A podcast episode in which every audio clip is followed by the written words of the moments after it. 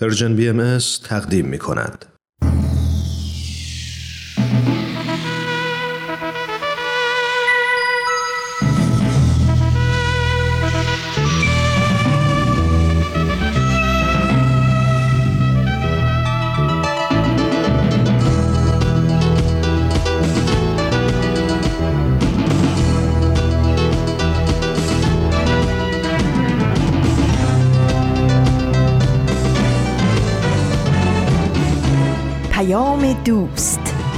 برنامه ای برای تفاهم و پیوند دلها.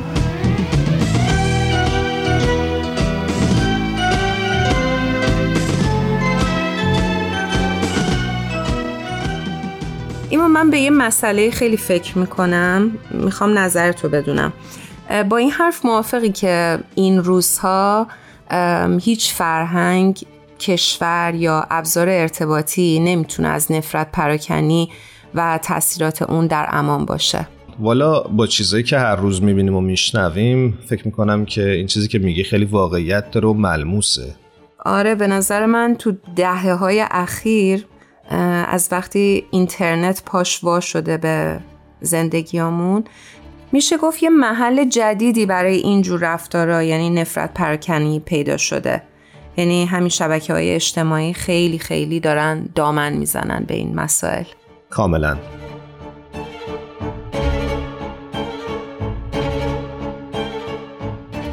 من ایمان هستم به پادکست هفت خوش اومدید.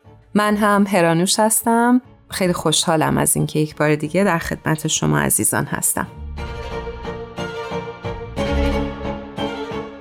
درسته که شبکه های اجتماعی به تک تک کاربرانش اجازه میده که نظرهای خودشون رو با دنیا به اشتراک بذارن ولی از یه طرف دیگه هم چون میشه توی محیط اینترنتی ناشناس موند و هویت اصلی رو پنهان کرد شاید خود همین باعث بشه که یه جورایی به گسترش نفرت پراکنی و یا رفتارهای ناهنجار کمک بکنه موافقی با این؟ آره موافقم به نظر من کلمات تصاویر نمادهای تنفرآمیزی که در شبکه های اجتماعی منتشر میشه می‌تونه به شدت روی افراد جامعه که توش زندگی می‌کنن تاثیر بذاره.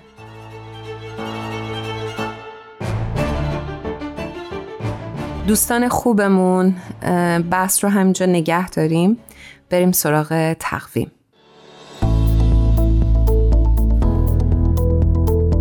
امروز جمعه 26 آبان ماه 1402 خورشیدی برابر با 17 نوامبر 2023 میلادیه و شما با یک پادکست هفته دیگه همراه هستید. در ایستگاه اول بریم سراغ خبر هفت.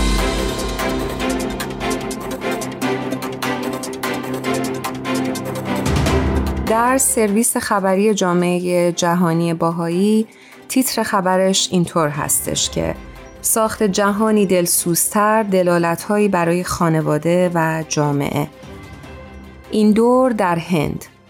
تلاقی بحرانهای جهانی از جمله بیماری همهگیر جهانی ویروس کرونا رکود اقتصادی و فجایع زیست محیطی در آگاهی عمومی تمایل برای کشف مسیرهای جهت ایجاد ساختارهای اجتماعی، اقتصادی و سیاسی مبتنی بر فرهنگ دلسوزی و مراقبت را تجدید کرده است. در پاسخ به این علاقه فزاینده کرسی باهایی مطالعات توسعه در دانشگاه دوی آهیلیا در این دور مجموعه گفتگوهایی رو با عنوان ساخت جهانی دلسوزتر دلالتهایی برای خانواده، جامعه و بازار آغاز کرده است.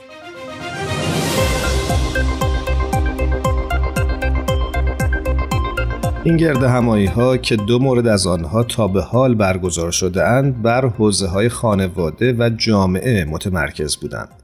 این جلسات دانشگاهیان و نمایندگان جامعه مدنی رو گرد هم آورد و به بررسی دلالت‌های فرهنگ دلسوزی و مراقبت در این حوزه ها پرداخت. گفتگوهای آینده بر دلالت‌های این موضوع برای بازار تمرکز خواهند داشت.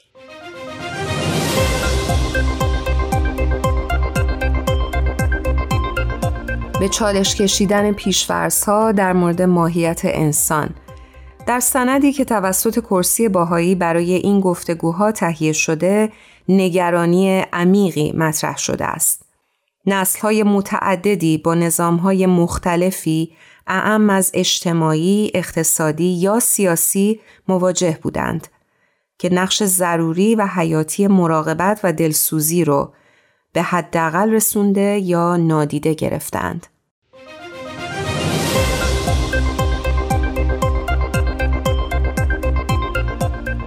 این سند تأکید می کند که پرداختن به این چالش مستلزم ارزیابی مجدد فهم متداول از ماهیت انسان است.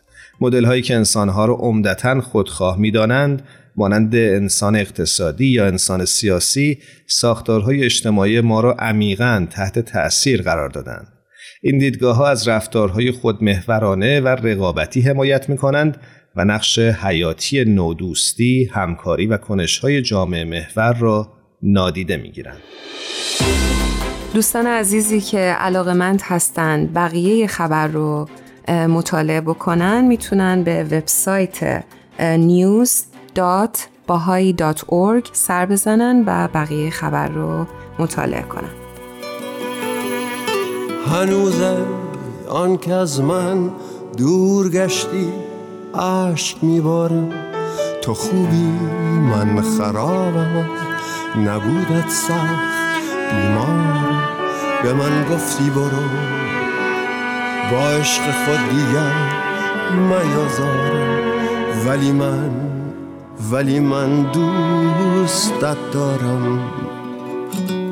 تو سوزه ساز من هستی سروده واژگان من. تو خورشیدی تو محتابی ما این روزها وقت زیادی رو روی شبکه های اجتماعی میگذرونیم و در طول روز با موضوعات مختلفی روبرو میشیم یکی از این پدیده ها مسئله نفرت پراکنی در فضای مجازیه که گهگاه بسیار نگران کننده میشه شما تا به حال چقدر با پدیده نفرت پراکنی آنلاین مواجه شدین؟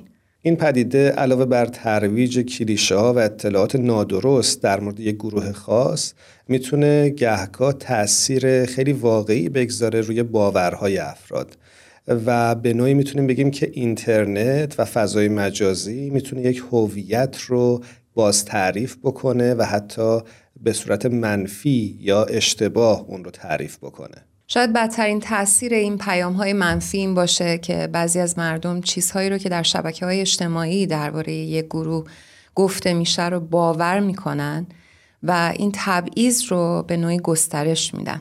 امروز از مهمان عزیزی دعوت کردیم جناب آقای دکتر فارس هدایتی پژوهشگر در زمینه هوش مصنوعی که در کنار ما به همون کمک بکنن ابعاد مختلف این موضوع رو بیشتر بشناسیم.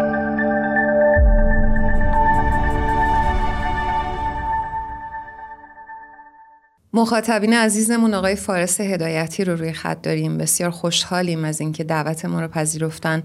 فارس به برنامه پادکست هفت خوش اومدی. منم به درود و سلام میگم. ممنونم که دعوت ما رو قبول کردی.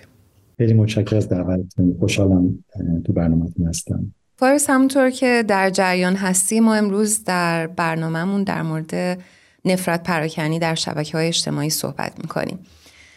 به خاطر مسائل این روزها دوست داریم ازت بپرسیم که نفرت پراکنی در شبکه های اجتماعی اصلا چه تعریفی داره؟ گروه های آسیب پذیر شامل چه گروه هایی میشن؟ و اگه ممکنه برامون مثال بزن. ما همطور که می‌دونیم قبلا در واقع گردش اطلاعات و اخبار در منحصرا دست شبکه های خبری بود دست رسانه ها بود. ولی بعد از اینکه اینترنت به وجود اومد و شبکه های اجتماعی مخصوصا در این دهه اخیر به وجود اومدن هر فردی در واقع خودش یه نوع خبرنگاره یعنی می‌تونه یه چیزی ضبط بکنه با تلفنش ویدیو بگیره بذاره تو اکانتش و همه دنیا ببینن. یعنی این گردش اطلاعات دیگه در دست رسانه ها فقط نیست. یعنی هر فردی می‌تونه این کار انجام بده. و به خاطر همین یه مشکلاتی هم ایجاد کرده. البته همیشه ما از یه طرف آزادی بیان داریم از یه طرف دیگه نفرت پراکنی داریم. و خیلی ها معتقدن که ما نباید آزادی بیان افراد رو محدود بکنیم. ولی این یه اشکال ایجاد می‌کنه. خیلی شبکه های اجتماعی تحقیقاتی انجام دادن و به این نتیجه رسیدن که آزادی مطلق بیان و نفرت پراکنی باعث میشه که آزادی بیان گروه های آسیب پذیر خیلی محدود بشه. یعنی در واقع گروه هایی که آسیب پذیرن و تو اقلیت هستن و معمولا سرکوب شدن اونا یه جوری ساکت بشن و نتونن حرفشون رو بزنن. این گروه های آسیب پذیر در واقع تعریفی که شبکه های اجتماعی اکثرا در واقع متفق القولن رو این داستان که یه سری گروه ها هستن. البته بهشون میگن protected گروه گروه های محافظت شده که خیلیشون در واقع آسیب پذیرن. این گروه های محافظت شده گروه هایی هستن که بر اساس دین جنسیت نژاد حتی ناتوانی جسمی گرایشات جنسی و یا اینکه افرادی که قربانی مثلا یه سری حوادث بد هستن مثل مثلا هولوکاست و اینا. این گروه ها رو در واقع میگن گروه های محافظت شده. یعنی شما نمی‌تونین مثلا بگین که یه فردی رو محکوم بکنین به خاطر اینکه به یکی از این گروه ها تعلق داره. مثلا فرض کنید شما نمی‌تونید بگین که مسلمان ها شما مثلا مسلمونی پس حتما خشونت طلب. یعنی تمام مسلمان ها خشونت طلبن یا تروریستن یا مثلا علیه بهاییان و یا یهودیان مثلا نظریه توت ترویج بدین اینا. این یا حتی مثلا بعضی شبکه های اجتماعی چیزای دیگه هم دارن. مثلا بعضی حتی وضعیت مهاجرت رو هم جزو گروه های محافظت شده تعریف می‌کنن. مثلا الان تو ایران متاسفانه علیه افغان ها خیلی نفرت پراکنی میشه و خیلی خواستار اخراج اونها از ایران هستن. این در واقع مثال بارز نفرت پراکنی علیه گروهیه که به خاطر وضعیت مهاجرتش و ملیتش داره تبعیض بهش قائل میشه و علیهش نفرت پراکنی میشه. یا یه مثال دیگهش مثلا نفرت پراکنی بر اساس سن. مثلا کودک آزاری یا اینکه مثلا تحقیر افراد مسن اینا همش به خاطر اینکه به خاطر سن فرد مورد آزار قرار می‌گیره. و اون در واقع خودش یه نوع نفرت پراکنی هست. فارس ممنونم از توضیحت و نمونه که بهشون اشاره کردی. آیا نمونه های دیگه هم وجود داره؟ و اصلا به نظرت اهداف این نوع نفرت پراکنی ها چی هست؟ نمونه هاش مثلا در ایران متاسفانه خیلی زیاده. مثلا در ایران افراد به خاطر که باوری غیر از باور رسمی حکومت دارن مورد آزار اذیت قرار داده میشن و خود حکومت هم سعی می‌کنه علیه اینا نفرت پراکنی بکنه. مثلا علیه بهاییان یا علیه مثلا یهودیان و یا افراد دیگه. و یا مثلا در آمریکا یه نمونهش در آمریکا وایت سوپرمسیستا هستن. یعنی کسایی که به برتری نژاد سفید اعتقاد دارن. و این قربانیان این افراد بیشتر یعنی این نوع طرز تفکر بیشتر سیاه افراد سیاه پوست هستن و رنگین پوست زنان یهودیان و تا حدی مسلمانان در واقع قربانی این وایت سوپرمسیست ها هستن حالا هدفش چیه؟ هدف هدف نمونه هاشو می‌تونم همزمان براتون بگم. یکی از هدفاش اینه که در واقع دیگری سازی بکنه. مثلا یه حکومتی یا یه ایدولوژی برای اینکه بخواد خودش رو اثبات بکنه برای اینکه بخواد ناکارآمدی خودش رو توجیه بکنه سعی می‌کنه که همه مشکلات رو بندازه علیه تقصیر یک گروهی. مثلا فرض کنید در آلمان نازی قبل از اینکه جنگ جهانی دوم شروع بشه چون که آلمان در واقع در جنگ جهانی اول شکست خورده بود و یک سرخوردگی ملی بهش وارد شده بود و خسارت خیلی زیادی دیده بود. و این مشکلات اقتصادی رو همه را داشتن می‌خواستن بندازن گردن یهودیان در آلمان و اینکه منجر متاسفانه به هولوکاست شد. یعنی معمولا این دیگری سازی این یک دشمن داخلی ایجاد کردن برای اینه که تقصیرها رو گردن اون بندازی مثلا افراد حکومتی یعنی همیشه سعی می‌کنن که مشکلات اولا بر گردن دشمن بندازن دشمن خارجی ولی یه دشمن داخلی هم می‌خوان. و معمولا یک گروه بیدفاع و آسیب پذیر رو انتخاب می‌کنن و علیه اون هی نفرت پراکنی می‌کنن که همه رو یعنی توجه ها رو به اون سمت جلب بکنن و خودشون رو مبرا بکنن از این. و یه چیز دیگه هم هست علاوه بر این دیگری سازی نظریه توته هم همیشه همراه با این دیگری سازی هست. یعنی شما نظریه توتن در واقع یه نمونه خیلی خوبی از نفرت پراکنی. یعنی شما به این یه گروه محافظت شده یا گروه آسیب پذیر همش در حال توطعه علیه گروه مثلا اکثریته مثلا همین یهودیان رو که گفتم در آلمان یا مثلا بهاییان در ایران.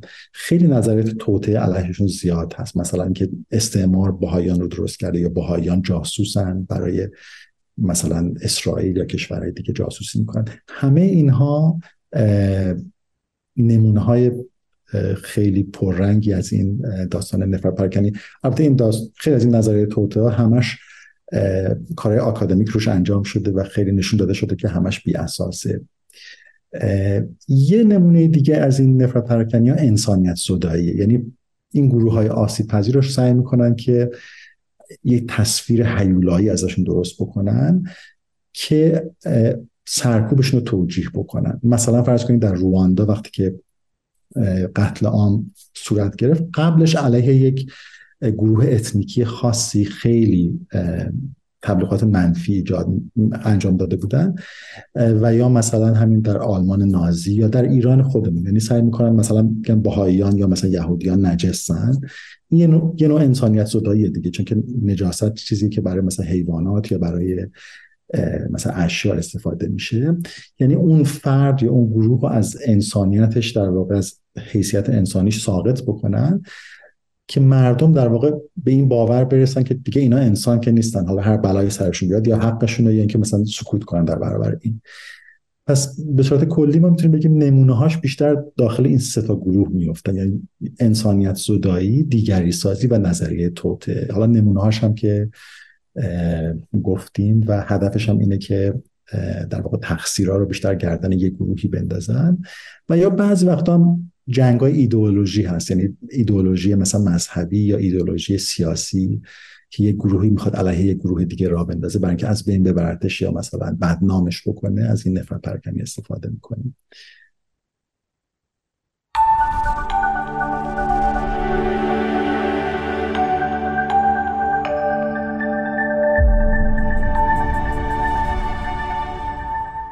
فارس راه های مبارزه با نفرت پراکنی در شبکه های اجتماعی چی می‌تونه باشه؟ بله این سوال خیلی خوبیه. چند تا راه ما براش می‌تونیم در نظر بگیریم؟ البته این راهات در حال حاضر در حال اجرا هست. یکی اینکه خود شبکه های اجتماعی یک مکانیزم ایجاد کردن که شما می‌تونین ریپورت کنیم این پستایی که در واقع نفرت پراکنی می‌کنن اخبار جعلی منتشر می‌کنن یا ترویج خشونت می‌کنن. و خود این شبکه اجتماعی هم در واقع از هوش مصنوعی استفاده می‌کنن. یعنی شما وقتی چیزی رو report می‌کنین گزارش می‌کنین یه سری افراد هستن یعنی به صورت دستی اینا رو بررسی می‌کنن. به همه زبان ها وجود داره. و یه سری از این پست رو حذف می‌کنن یه سری از این اکانت ها رو حذف می‌کنن. حالا این داده ها در طی سالها جمع میشه و به قول معروف برای train کردن این مدل های هوش مصنوعی ازش استفاده میشه. مثلا می‌دونن که این پست ها مثلا نفرت پراکنی کردن ترویج خشونت کردن و اینا نکردن. با این داده ها سعی می‌کنن یه مدلی ترین بکنن که به صورت اتوماتیک به صورت خودکار این کار رو انجام بده. یعنی خیلی وقتا هر چیزی که پست میشه معمولا خیلی از این شبکه های اجتماعی این مدل ها رو روش ران می‌کنن و بعضی وقتا بدون که حتی گزارش داده بشه خودشون این پست ها رو حذف می‌کنن. ولی یک راهش اینه که افراد مرتب اینا رو گزارش بدن. یه راه دیگه اینه که جامعه مدنی داخل وارد این بازی بشه وارد این راه حلش در واقع از جامعه مدنی میاد. خیلی وقتا این نفرت پراکنی که ایجاد میشه به دلیل عدم شناخته یعنی شما وقتی چیزی رو نشناسین معمولا یک حس بیگانه حراسی درتون وجود داره. چیزی که نمیشناسینش همیشه براتون ترسناکه. و وقتی که اخبار جعلی یا دروغ علیه اون گروه یا اون فرد زیاد باشه شما کم کم رو باور می‌کنید. یه راه مبارزه با این اینه که این سطح آگاهی عمومی و شناخت راجع به اون گروه محافظت شده رو ما ببریم بالا. و جامعه مدنی و رسانه های مثلا فارسی زبان در داخل ایران خیلی می‌تونه نقش مهمی بازی کنن مثلا به عنوان مثال مشکلاتی که مثلا هموطنان کرد ما دارن یا کولبران کردستان باش دارن مثلا تا حالا چندین برنامه ایجاد شده و مردم آشناتر شدن. یعنی چهره انسانی به این مشکل داده شده. مشکل کولبرانی. فکر کنم داخل توییتر بود یک هشتگی بود. کولبر نکشید. فکر کنم این هم چیزی بود. خیلی افراد میبودن روایت زندگیشون راجع به این می‌گفتن و مردم با تصویر و ویدیو این افراد آشنا می شدن می خوندن اطلاعاتشون می‌رفت بالا و اون جنبه انسانی رو بیشتر درک می‌کردن. ولی مثلا فرض کنید راجع به هموطنان عربمون ما خیلی اطلاعات نداریم. نمی‌دونیم مشکلاتشون چیه روش زندگیشون چیه. این سطح آگاهی عمومی باید بره بالا. و این جامعه مدنی خیلی می‌تونه این کار انجام بده. راجع به اقلیت های دینی هم به همیشه داخل فضای فارسی اقلیت های دینی نقض حقوقشون قشنگ document شده و نشون داده شده. ولی یعنی بیشتر یه چهره قربانی دارن. یعنی به صورت قربانی معرفی شدن. مثلا بهاییان یا دیگر اقلیت های دینی. ولی اینکه راجب خود اون دین ما بدونیم. مثلا راجب بهاییان الان تبلیغات خیلی وسیع توسط حکومت میشه و دروغ پراکنی و نفرت پراکنی علیه عقایدشون میشه. ولی اینکه مثلا رسانه های فارسی بیان و ببینن که عقاید بهایی چی هست.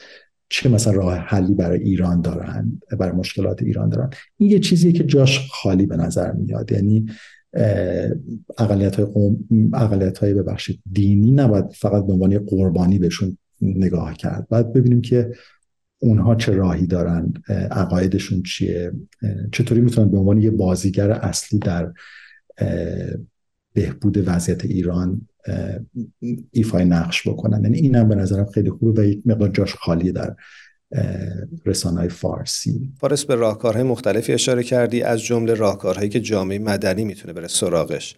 اما می‌خوام ازت بپرسم که نقش افراد رو چطور می‌بینی و حتی یک قدم قبل از اون نقش تربیت رو چقدر پررنگ می‌بینی در مسیر مبارزه با این نوع نفرت پراکنی ها نقش تعلیم و تربیت خیلی مهمه. توی یه مشکل نسبتا جدیدیه. یعنی مثلا این شبکه اجتماعی شاید بیشتر از ده سال نیستش که به وجود اومدن.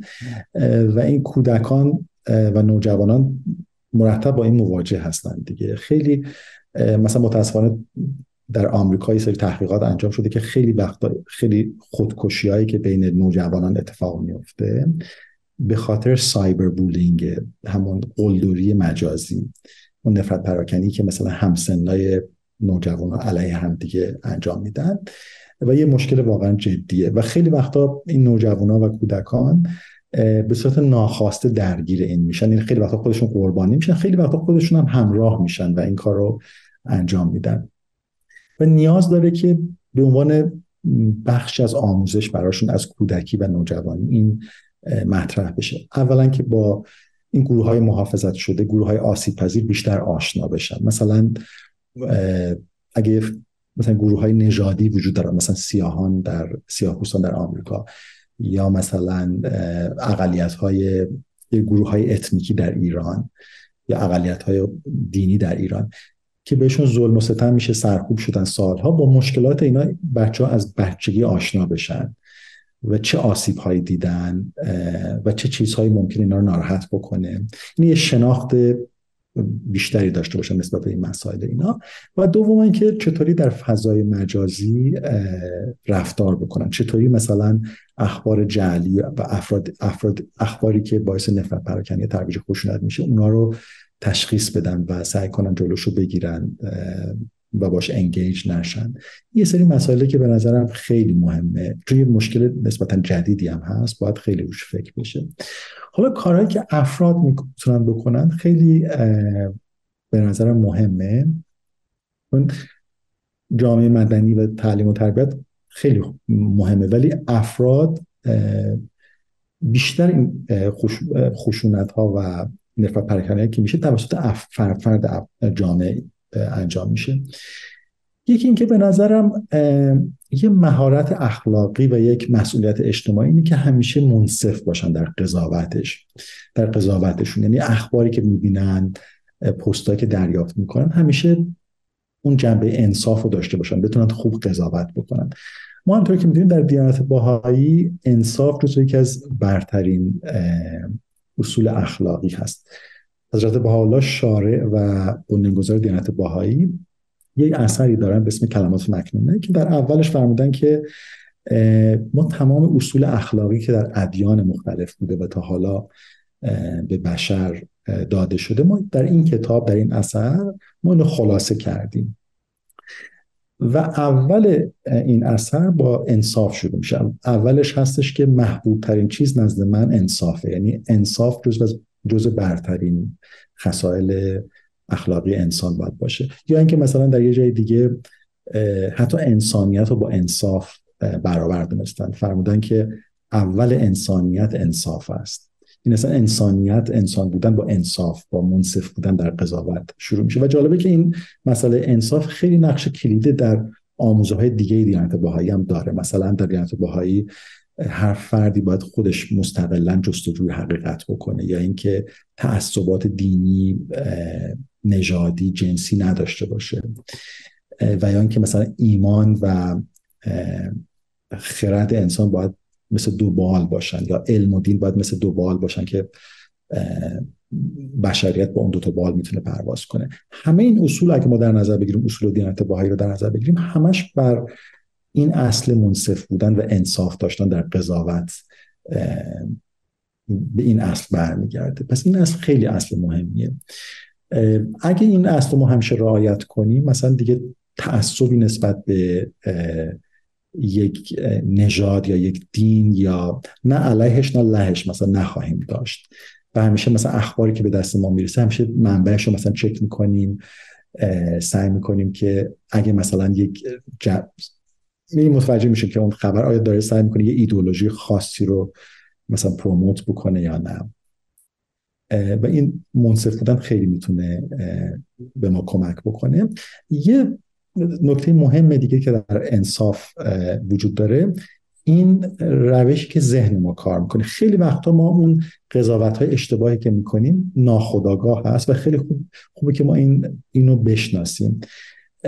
یه سری در روانشناسی چیزی وجود داره بهش میگن سوگیری شناختی یا cognitive bias cognitive biases.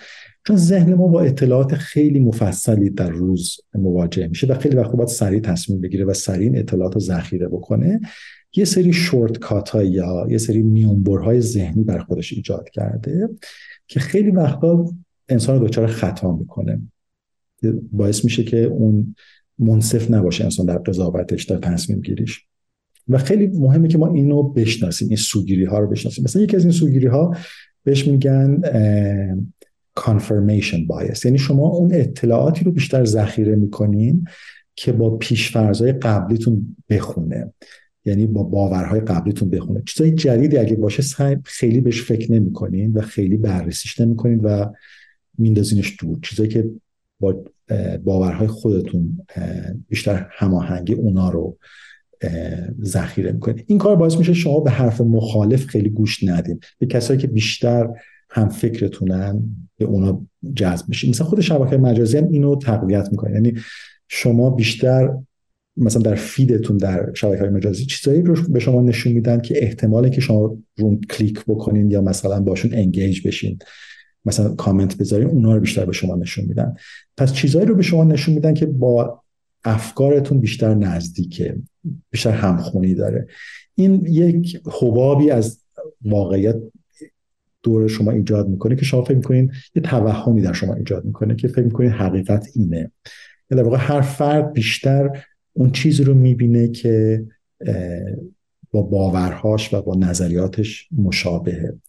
یعنی خود شبکه اجتماعی هم منظورم اینه که این سوگیری شناختی رو این کانفرمیشن بایس رو به قول معروف تقویتش می‌کنن. خیلی خوبه که ما اینو بشناسیم و راه مبارزه با این اینه که ما به حرف مخالفمون بیشتر گوش بدیم.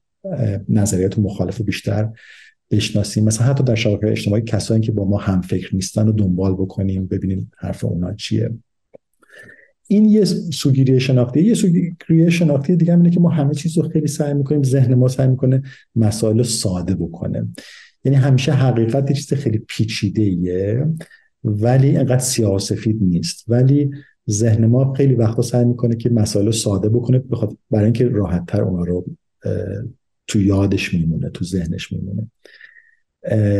و خیلی وقتا نظریه های توطعه از این میاد. مثلا به عنوان مثال مثلا فرض بکنیم اگه بخوایم بگیم که انقلاب ایران چطوری به وجود اومد یا مثلا بگیم که مثلا جنگ جهانی اول چطوری به وجود اومد خیلی عوامل پیچیده ای باعث این اتفاقات شدن دیگه بخوایم بررسیشون بکنیم. ولی اگه مثلا بگیم نه کار کار انگلیس هاست مثلا این میشه یه نوع نظریه توته. یعنی عبارت خیلی ساده ای که ذهنم می‌تونه یادش بمونه دیگه. لازم نیست همه این عوامل مختلفی که باعث مثلا انقلاب شدن باعث جنگ شدن رو بررسی بکنه تو ذهنش بمونه. یه نظریه توته اگه باشه سریع اینو می‌تونه تو حافظه بسپره و راحتتر یادش بمونه. اینم یه سوگیری شناختی دیگه است که ما خیلی خوبه باش بشناسیمش و سعی کنیم که باش مبارزه بکنیم. یعنی حقیقت همیشه اینقدر ساده نیست یا سفید نیست. البته از این سوگیری شناختی خیلی دیگه بازم بیشتر وجود داره. حالا من به دو تاش اشاره کردم. ولی اینم خیلی خوبه که ما آگاه باشیم که همچی اشکالی وجود داره همیشه.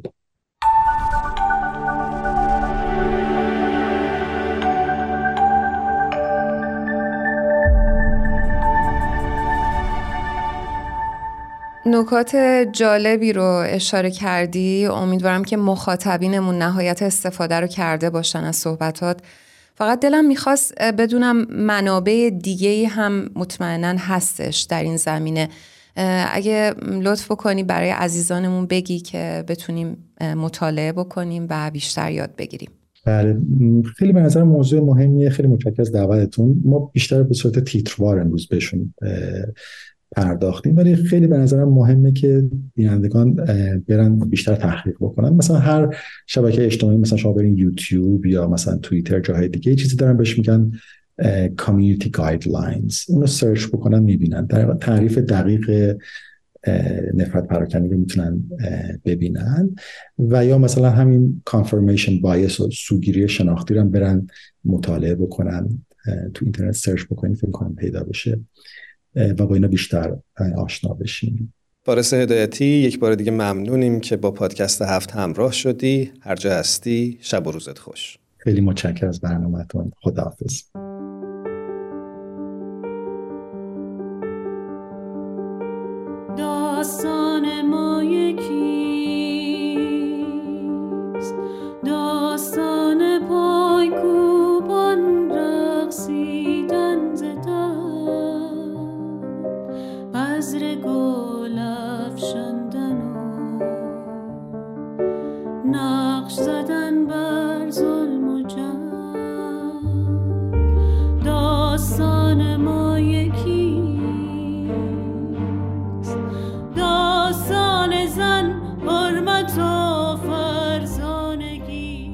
همچنان با پادکست هفت همراه هستید هرانوش می‌دونستی که توی بعضی از کشورها برای کنترل نفرت پراکنی یه تعریف حقوقی ازش ارائه میدن؟ این تعریف چی میگه؟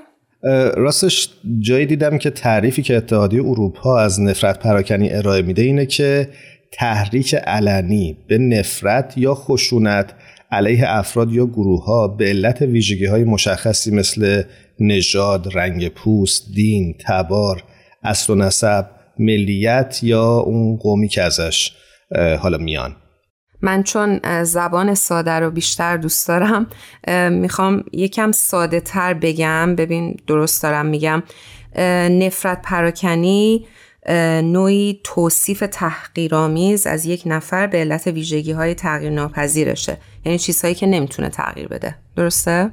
دقیقا. تا جایی که منم فهمیدم همین مطلب رو بهش اشاره می‌کنه. خب امیدواریم که هیچ انسانی هیچ وقت به خاطر این مسائل مورد تبعیض قرار نگیره و اگر متاسفانه در جهانی زندگی می‌کنیم که این اتفاق در حال رخ دادنه امیدواریم که در طول زندگیمون شاهدش باشیم که این روند متوقف میشه یا حداقل کاهش پیدا می‌کنه. امیدواریم. و اگر که موافق هستی در این قسمت از برنامه بریم سراغ آنیتا با برنامه خوبش در آین آینه. حتما.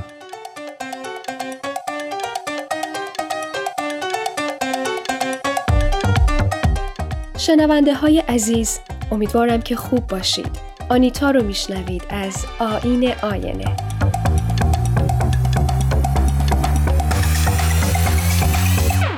مدتی شده که کمتر سراغ کتاب های شناختی رفتم.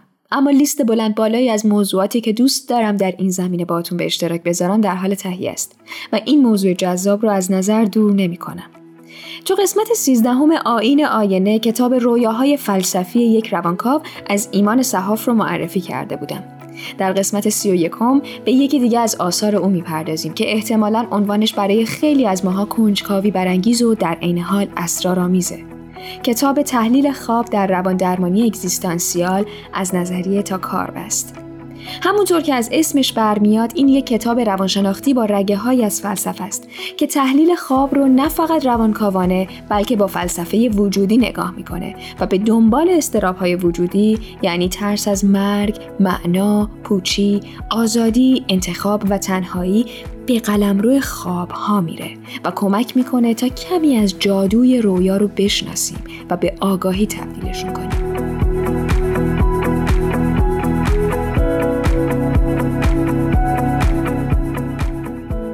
کتاب در سال 1400 در نشر جامی به انتشار می‌رسه که حاصل تلاش گروهی ایمان صحاف، ساناز ایمانی، پگاه پور پیرعلی، مشکات هیدری، ساغر رفاهی پور، سمین صابری، فریده امادی و نادیا عنایتیه.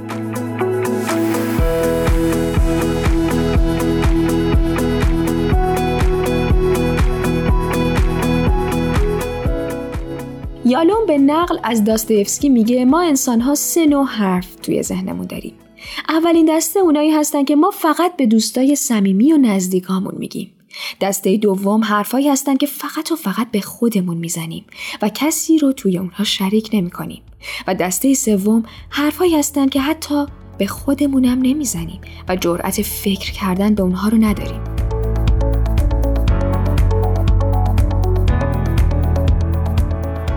کتاب معتقد دسته سوم همونایی هستند که به سطح ناهوشیار واپس زده میشن تا آگاهی ما رو آزار ندن و این حرفها می‌تونن همون نگرانی های قایی هستی باشن که ما حتی با خودمون هم از اونها صحبت نمی کنیم که هیچ بلکه ازشون ممکنه کاملا بیخبر باشیم.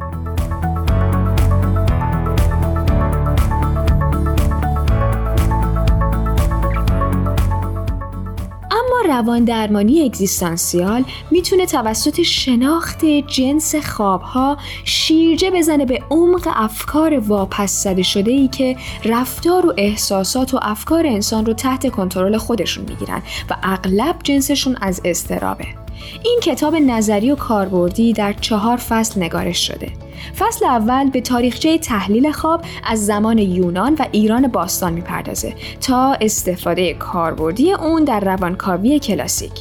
همچنین توی این فصل خواب و کارکرد اون برای مغز رو مورد بررسی قرار میده.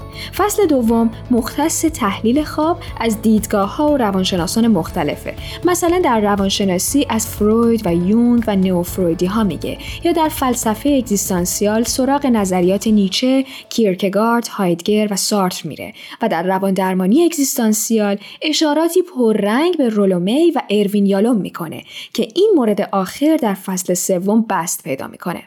در فصل سوم به تحلیل خواب از دیدگاه رواندرمانی اگزیستانسیال پرداخته میشه. سطوح تحلیل خواب معرفی میشه و بدون اینکه چارچوب کلی ارائه کنه به درمانگران و درمانجویان کمک می‌کنه تا نقش دلواپسی های قایی بشر یعنی مرگ، تنهایی، معنا و آزادی رو در خواب ها پیدا کنند.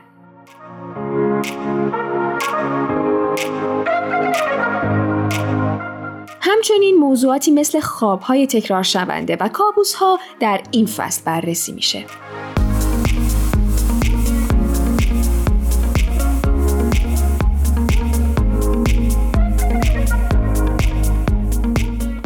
در فصل چهارم تعداد زیادی خواب به عنوان نمونه بیان شده که در سه سطح تحلیل میشه. سطح اول به فهم احساسات و زمینه خواب اختصاص داره. اون چیزی که ما توی خواب می‌بینیم مثل افراد، مکانها، موجودات عجیب و غریب و حتی اعداد همشون نماد هستن. در سطح دوم با بیان بیپرده و سانسور نشده که به این کار تدائی آزاد گفته میشه هر چیزی که در ذهن فرد در مورد موضوع یا کلمه خاص وجود داره به درمانگر کمک می‌کنه تا راز اون نماد رو کشف کنه سطح سوم اختصاص داره به کارکرد خواب برای درمان درمانجو. در واقع در سطح سوم رابطه اون خواب با زندگی روزمره و چالشی که اون فرد باهاش درگیره مشخص میشه.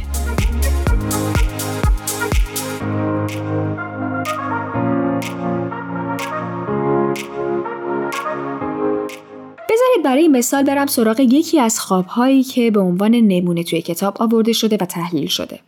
درمانجو خانومی پنجاه سال است که از نظر جسمی درگیر بیماری های مختلفه که باعث شده اون ضعیف باشه.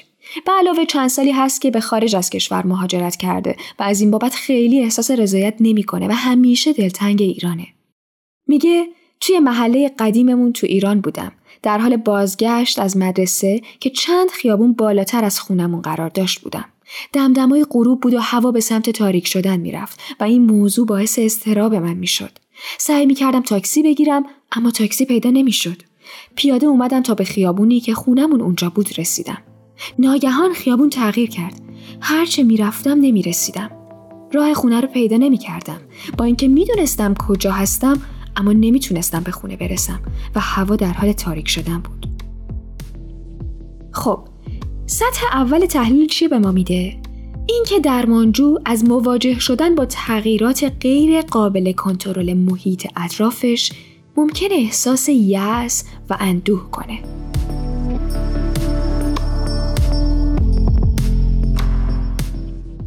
در سطح دوم یا تدائی ما دو تا عنصر مهم داریم.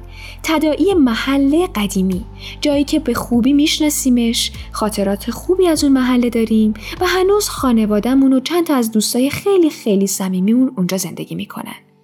دومی تدائی دمدمای غروبه هوایی که خیلی دلگیره و به شدت به من احساس تنهایی میده و باعث میشه غمگین باشم. چیزی شبیه به تموم شدن توی اون نهفته است.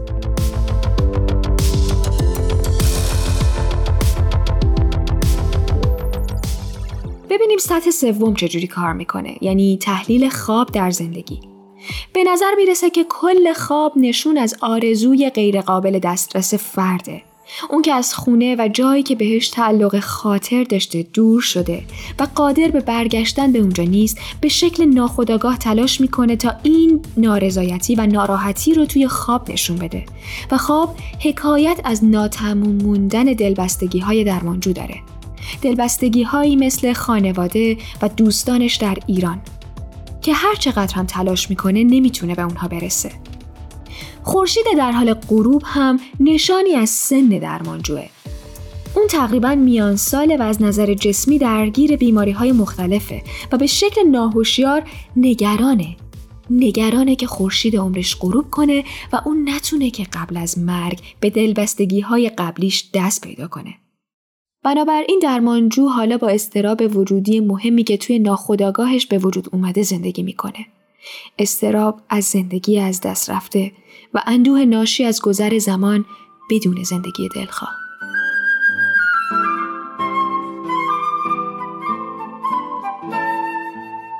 در آخر برنامه می‌بینم با چه هیجانی دارم راجع به این موضوع برای شما میگم.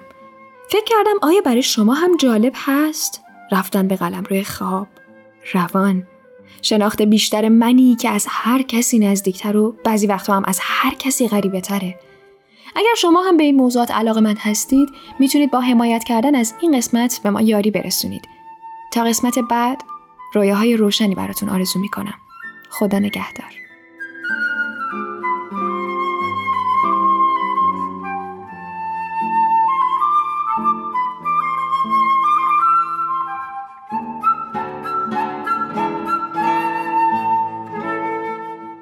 زنده یاد قیصر امینپور شاعر خوب کشورمون در جای میگه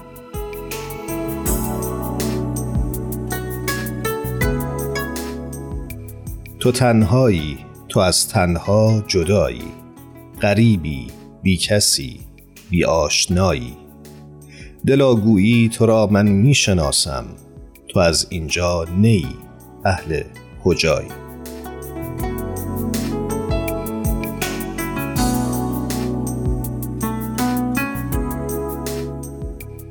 با تشکر از همه شما مخاطبین خوبمون که تا این قسمت از برنامه با ما همراه بودید و از همه تهیه کننده های خوب برنامه که همیشه ما رو یاری می‌کنند. هر کجا که هستید خوب و خوش و سلامت باشید. خدا نگهدار. شب و روزتون خوش.